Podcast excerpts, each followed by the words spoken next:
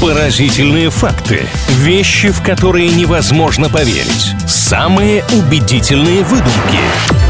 Правдивая ложь на правильном радио. Как мы развлекаемся в рубрике «Правдивая ложь»? Очень просто. Делимся друг с другом интересной информацией. Иногда под видом каких-то невероятных вещей мы подаем фантазию, выдумку и абсолютную неправду. Но еще раз повторюсь, это только ради развлечения. Никто обманутым не уйдет. Все точки над «и» обязательно расставим. Самое главное, должно быть интересно. Маш, привет. Здравствуй, Илья. Я уверена, что у тебя сегодня готовы для нас интересные факты. Давай, дерзай. Слушай, ты всегда говоришь, что я беру какие-то сферы, которые тебе не близки, и поэтому чаще всего у меня получается тебя обмануть. Поэтому давай сегодня начнем с автомобилей. Тут ты у нас больше профи, чем я. Но хотя это не касается того, что под капотом находится. Правда ли что? Ежегодно официальная сувенирная продукция компании Ferrari приносит ей больше денег, чем продажа автомобилей. Мы так хорошо начали. Ну что значит сувенирная продукция? Если туда относятся, например, какие-нибудь коврики и чехлы на сиденье, то я думаю, что на это можно хорошо позаработать. Ну сколько таких автомобилей в год покупают? Я думаю, что, несмотря на большое количество миллиардеров, все равно немного. Тут надо уточнить, что, конечно же, речь идет про официальную сувенирную продукцию.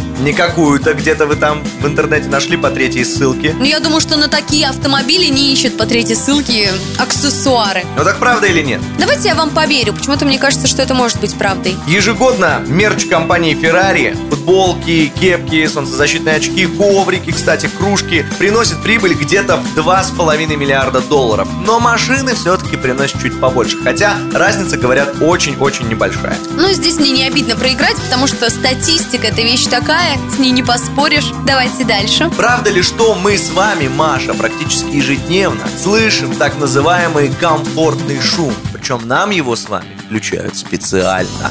Я же знала, я же слышала про комфортный шум, но сейчас просто вылетело из головы, что это такое, для чего его включают. Нет, я вам не поверю, мне кажется, это не настолько распространенный момент. Комфортный шум, так называется синтезированный специальный фоновый шум, и его используют в разговоре по телефону. Когда возникает пауза, вы слышите вот так называемый комфортный шум, потому что если бы не было этого шума, вам могло бы показаться, что человек уже бросил трубку, и вы бы прекращали разговор. Так, я бы почитала побольше фактов о комфортном шуме, потому что мне кажется, что наши с вами знания в этой сфере расходятся. Поэтому мой сегодня проигрыш я не считаю до конца выполненным. Апелляцию будете подавать. Обязательно еще поиграем с вами.